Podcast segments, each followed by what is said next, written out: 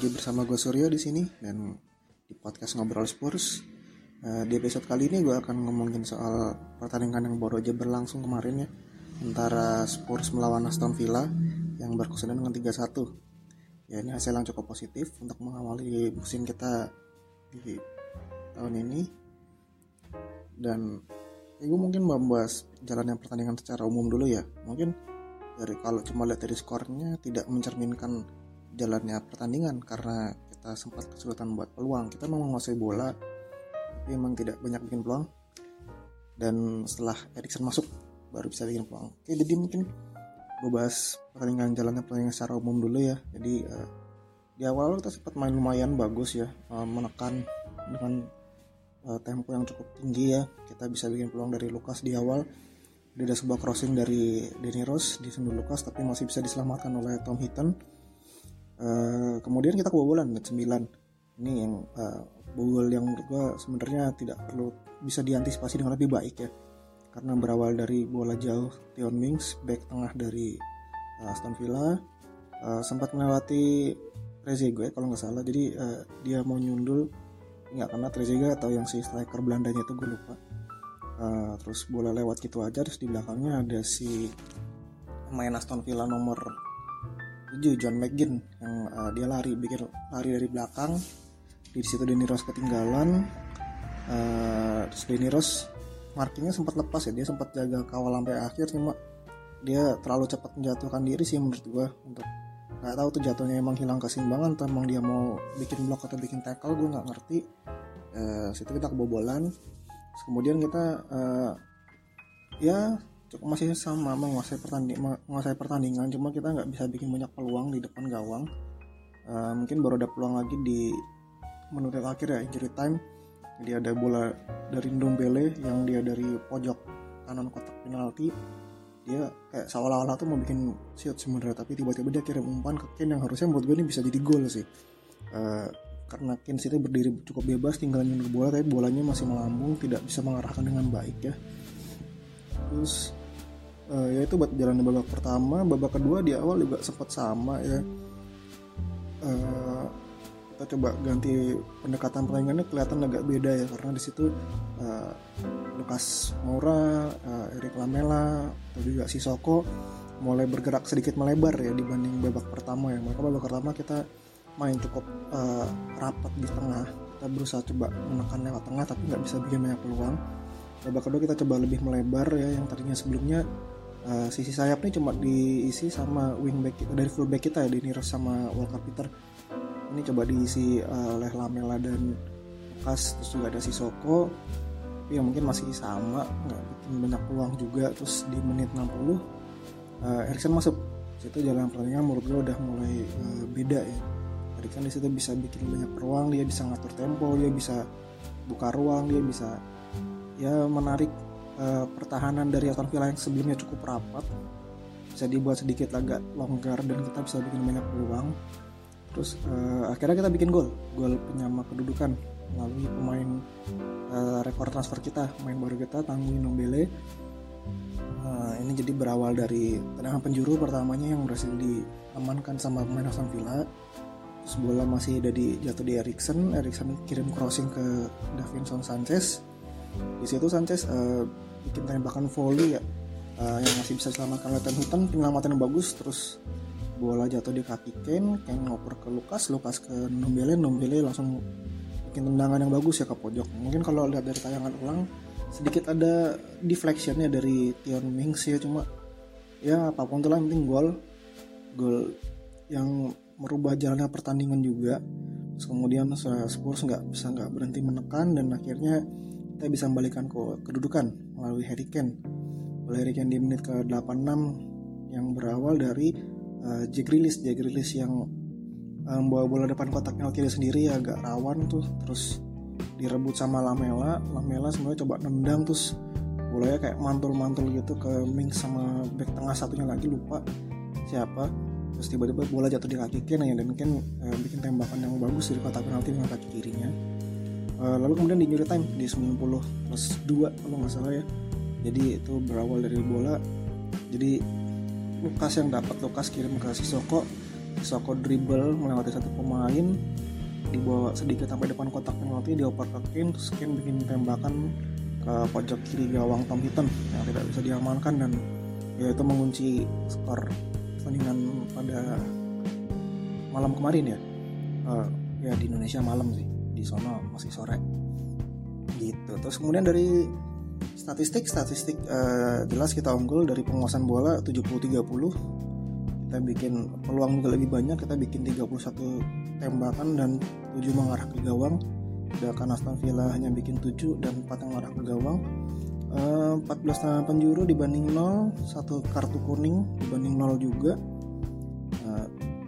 terus dari pelanggaran juga ya kurang lebih.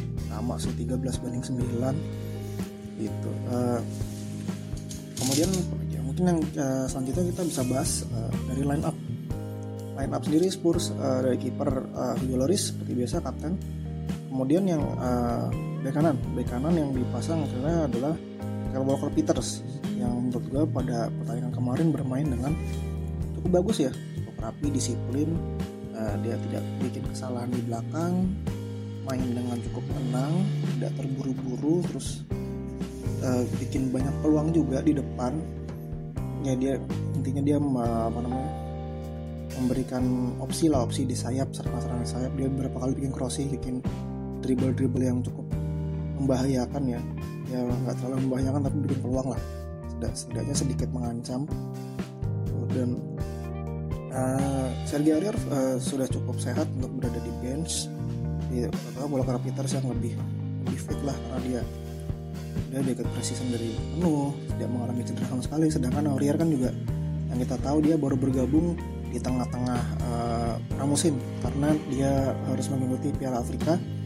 Dan di situ dia cedera juga cedera tangan. Dan baru kembali beberapa minggu sebelum pertandingan ini jadi ya emang mungkin belum belum cukup siap lah ya terus kalau dari gue lihat-lihat diskusi yang beredar di sosial media uh, emang sebenarnya Walker Peter ini memberikan banyak apa ya perbedaan pendapat ya di antara fans sendiri. Ada yang bilang dia main cukup bagus ada yang dia bilang main ya oke okay, standar lah. Ada yang bilang ya mungkin karena Aston Villa. Ada yang bilang dia uh, kurang apa namanya kurang memberikan bantuan atau kontribusi di sisi penyerangan. Tapi ya kalau dari gue pribadi yang nonton uh, nggak jelek-jelek banget ya dibilang uh, dibilang bagus banget juga enggak tapi ya cukup lah oke lah bagus sih menurut gue masih standar bagus lah. Karena dia juga World Cup kan juga masih bisa crossing walaupun nggak bagus-bagus banget. Terus dia masih ada punya lari juga cukup kencang dia kan larinya.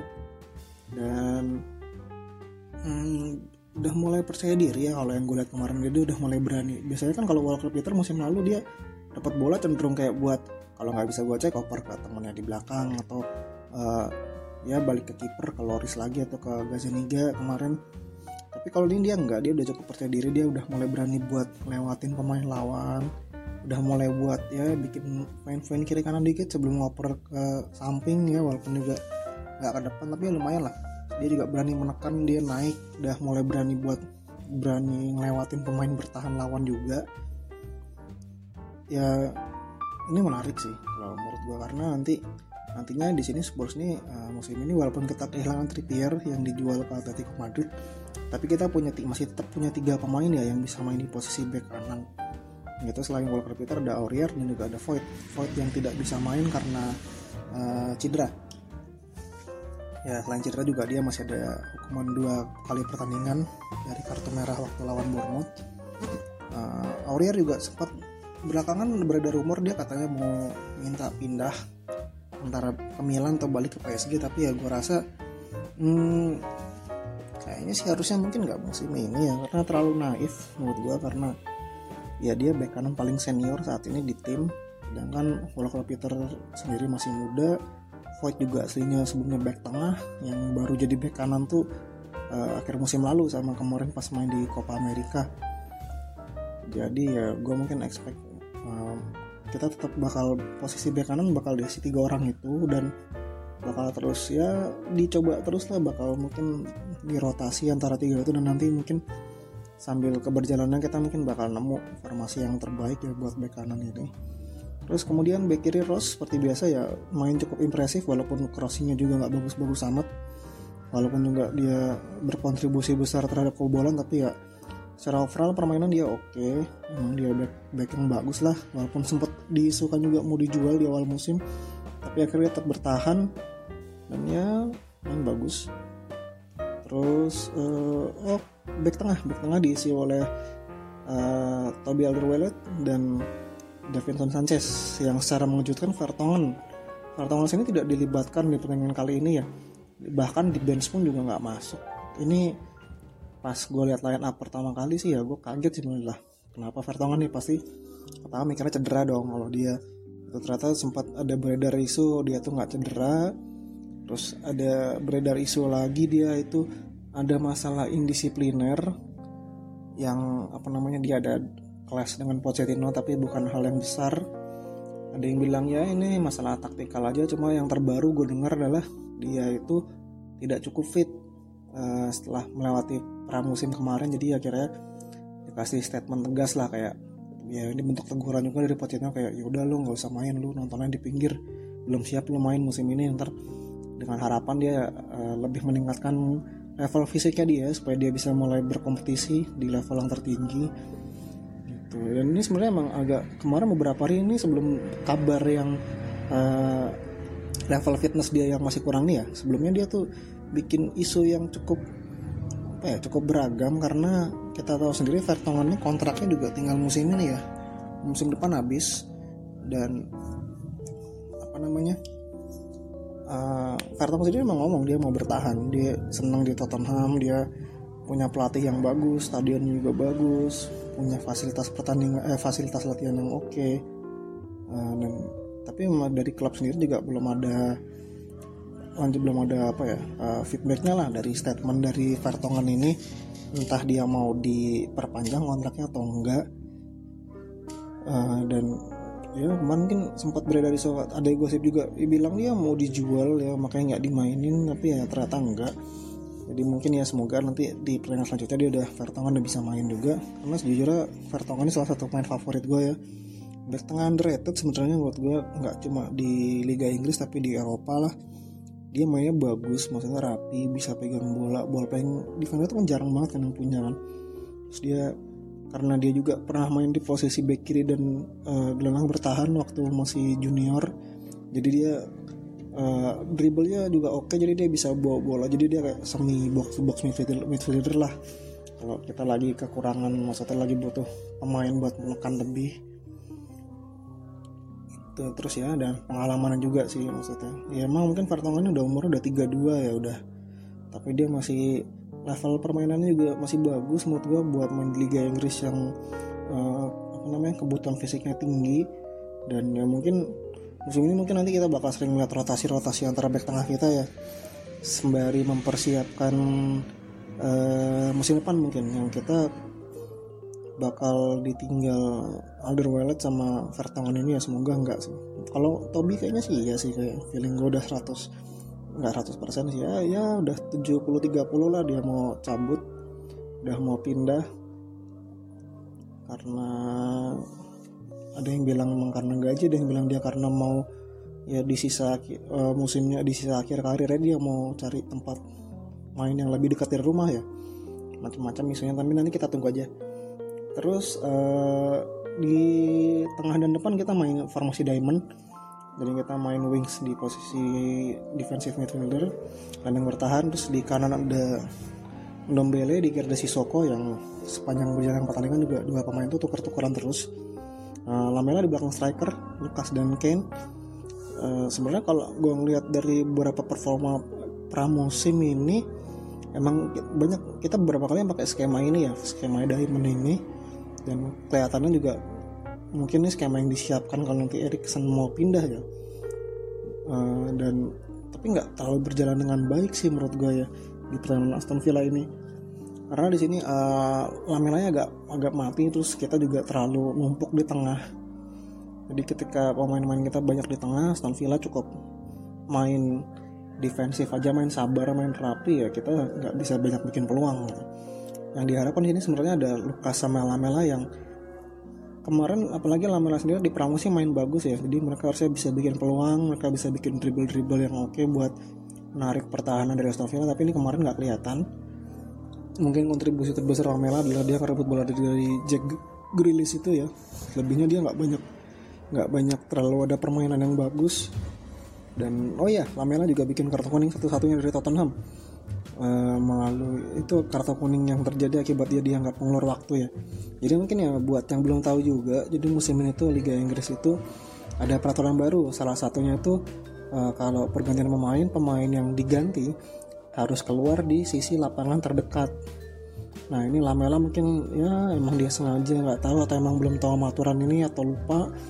Jadi dia tetap jalan lewat tengah terus sama wasit dia nggak mengulur waktu jadi dapat kartu kuning ya wajar lah. Namanya juga Lamela. Lamela kalau main nggak dapat kartu kuning malah aneh. Kayak ada yang nggak beres. Gitu. Terus Erikson. Erikson uh, masuk di menit 60 sekian menggantikan Harry Wings gue sempat bakal mikir mungkin Erikson ini masuk menggantikan Dombele ya tapi kayaknya emang bener sih mengganti Wings sih. Soalnya kemarin kalau gue kan kebetulan nonton dua kali ya. Nonton pertama pas live nya sama nonton gue punya downloadan full matchnya lagi terus gue nonton lagi. Ya emang kemarin Wings ini sebenarnya main uh, standar lah tapi dia juga beberapa kali itu apa namanya menghambat maksudnya dia keputusan dia nggak tepat gitu loh. Jadi kayak harusnya dia bisa passing dia nggak passing terus dia berapa kali hilang bola. Terus juga kayak dia sempat ada benturan sama siapa itu lupa gue jadi dia agak bermasalah kakinya mungkin ada preventif juga dari Pochettino buat ganti Wings terus Erikson masuk tapi emang Erikson ini perannya uh, langsung kerasa. Jadi setelah Erikson masuk kita main uh, lebih ke 4-5-1 Lukas di kanan Lamela di kiri Erikson di tengah. Yang kadang-kadang si Erikson juga agak turun ya jadi bikin bisa bikin 4-3-3 juga. Tapi ya gitulah basic formation itu yang Dombele sama Sissoko di tengah. Mereka bakal ganti-gantian naik ya. Si Soko banyak di kanan Nombele banyak di kiri. Hmm, kita dari Erikson masuk ini jalan playing udah mulai agak berubah ya karena ya kita tahu sendiri kualitas Erikson lah emang uh, sempat selama musim panas ini kan banyak dirumorkan dia bakal hengkang ya apalagi dengan juga sama kasusnya tahun terakhir dia dikontrak Uh, dan dia udah jelas-jelas terang-terangan di akhir musim lalu mengindikasikan dia mau pindah karena butuh tantangan baru. Sempat kemarin dekat deadline dia ada tawaran dari MU juga tapi Erikson secara tegas dia ngomong dia pindah ini bukan cuma sekedar karena duit karena dia mau ganti lifestyle mau ganti suasana aja lah kayak ya bosan lah gitu gue udah berapa tahun di Inggris di London mau cari suasana baru lah gitu. Biar dia fresh lagi gitu. Tapi ya terlepas dari itu terus dia Pochettino sendiri juga di apa namanya konferensi persnya juga ngomong kalau Erikson ini um, Erikson kan musim lalu juga eh, akhir musim lalu dia habis operasi juga ya operasi sama kayak Ben Davis uh, abdomen kalau nggak salah ya. Jadi uh, yang membuat dia uh, belum bisa tampil full 90 menit. Makanya dia main dari bench. Dan waktu preseason juga kelihatan kok. Jadi dia sempat dia waktu lawan Juventus dia nggak main. Dan di sesi open training gue juga lihat sendiri dia Erikson tuh cuma ya menghabiskan waktu dengan lari lari lari lari. Terus dia beberapa kali pegang bola sendiri sama tim pelatihnya tapi masih belum latihan bareng sama sisa squad yang lain. Terus ya kelihatan lah kemarin di pramusim juga uh, performa Erikson nggak turun. Tapi di pertandingan Aston Villa ini Erikson menunjukkan kualitasnya dia ya. Ya sebagai seorang pembeda ya dia emang sebuah kreator seorang kreator banget lah. Dia bisa bikin peluang-peluang mengatur tempo.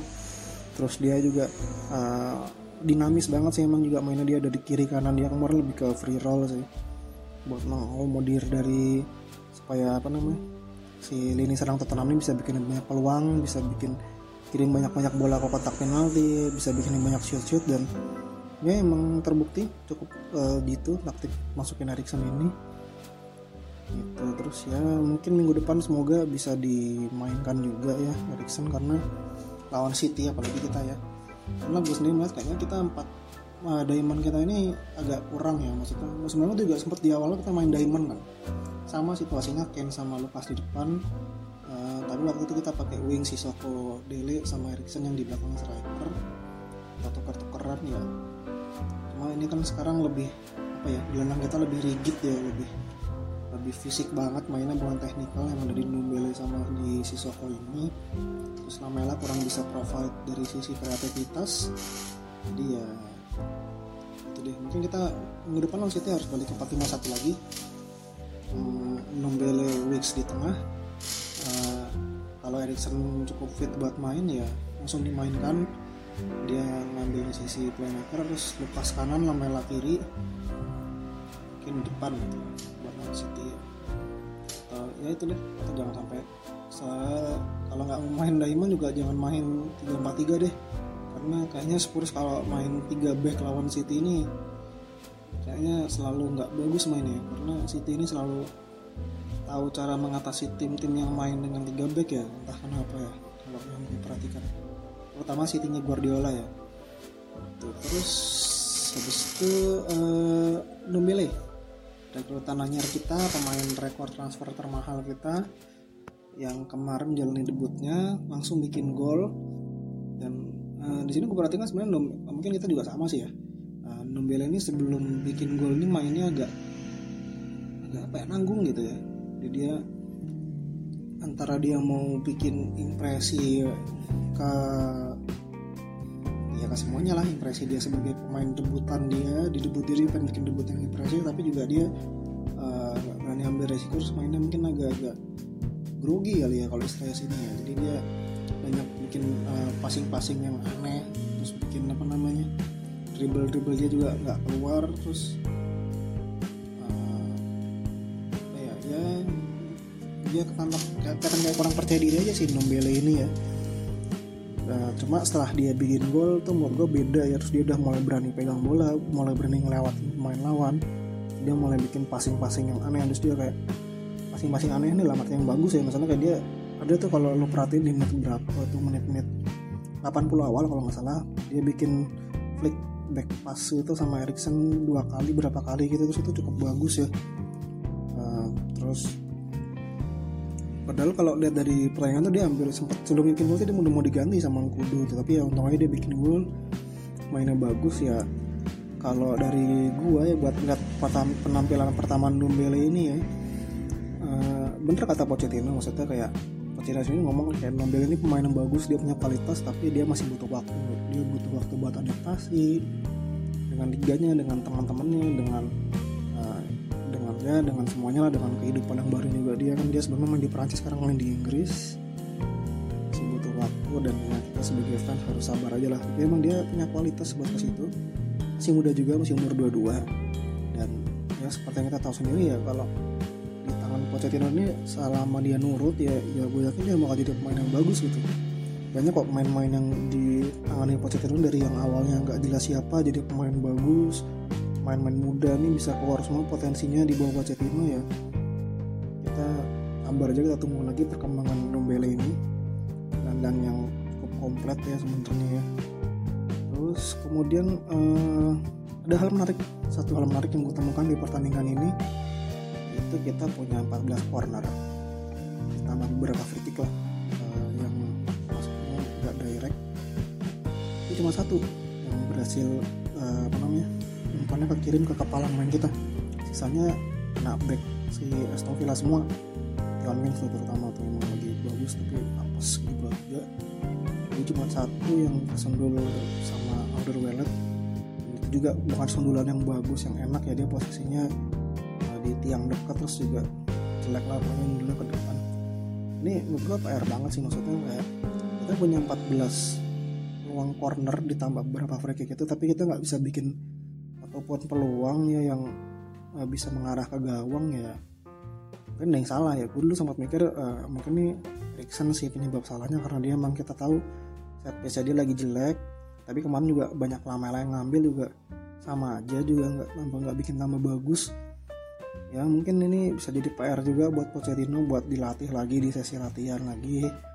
Atau mungkin uh, kemarin juga sebenarnya umpan-umpannya nggak jelek ya banyak kirim ke kotak penalti dengan bagus tapi emang banyak kesapu aja mungkin.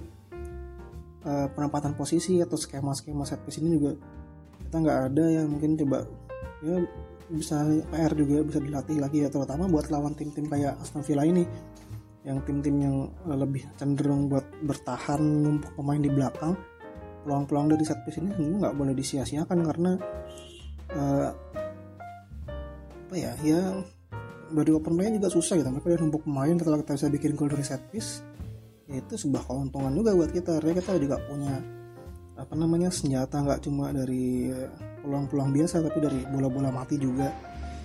Tuh terus uh, oh iya ada yang kelewatan mungkin Harry Kane Harry Kane sendiri yang akhirnya setelah uh, dulu dia punya kutukan bulan Agustus sekarang dia dua musim berturut-turut mencetak gol di bulan Agustus ya. Jadi bulan lalu dia bikin dua gol lawan Fulham dan lawan MU uh, bulan Agustus tahun ini dia udah langsung bikin brace lawan Aston Villa di pertandingan paling pertama. Ya ini dia serba pertama sih yang pertama kali bikin gol di stadion uh, Hotspur Stadium ini stadion baru hmm, pertama bikin gol juga di game week pertama ya di match dia pertama. Dan langsung bikin dua. Terus yang lari juga Harry Kane kita tahu sendiri Harry Kane ini sebenarnya uh, striker tipikal striker yang ketika dia dapat ruang dia bakal langsung nembak. Dan itu mungkin kemarin udah mulai kelihatan ya dia bikin 8 attempts uh, dua yang on target dua-duanya gol. Sisanya ada yang keluar ada yang diblok sama back. Beberapa kali banyak yang diblok juga. Dan ini positif juga sih maksudnya kan kita tahu sendiri kan ini musim lalu kelihatan lebih capek ya secara fisik ya. Dia dia nggak banyak dapat jatah libur setelah World Cup musim lalu. Terus dua musim lalu juga dia uh, ada apa gitu ya lupa. Nggak bisa preseason juga. Nggak bisa preseason full juga. Musim ini dia bisa uh, cukup banyak waktu istirahatnya dia. Dia juga sempat udah akhirnya dia nikah sama tunangan dia yang dia tunjukkan di selebrasinya dia gol pertama ya. Dia cium cincin kawinnya dia dan uh, kelihatan sih maksudnya Harry Kane lebih fresh lebih fit. Dan gue rasa mungkin kita bisa berharap banyak sama Ken dia bakal bikin 30 gol mungkin musim ini di liga. Kita nggak tahu ya gue berharap sih dia bisa menang Golden Boot lagi. Bosan sih salah mulu. Pergi jangan sampai yang menang lagi. Itu terus ya mungkin buat episode kali ini ini aja dulu. Udah cukup banyak juga buat Aston Villa. Banyak hal-hal positif yang bisa dipetik juga. Terus Nah, kita juga masih nunggu dari Lo Celso yang udah mau ikut latihan. Mungkin lawan City dia nggak bisa starter tapi mungkin dia bisa dimain bisa apa namanya dimainkan dari bench. Terus juga nanti di posisi bek kanan juga bakal menarik ini antara Walker Peter dan Aurier. Hmm, Vertonghen juga mungkin udah bisa balik lagi uh, starting. Dele Ali juga belum ada kabar lagi sih Dele Ali tapi mungkin bisa dilibatkan ya ada kemungkinan kalau nggak ya masih nunggu minggu depan lagi bareng sama Son yang juga masih kena aku kena hukuman kartu merah. Tuh terus ya, ya udah ini aja dulu buat episode kali ini. Uh, thanks banget udah dengerin. Uh, ya buat kritik saran dan masukan hmm, ditunggu aja. Bisa mungkin selama saya sebuat sementara ini uh, masih di Twitter aja dulu at ngobrol Spurs bisa disampaikan di situ. Dan ya udah itu aja. See you Thanks for listening.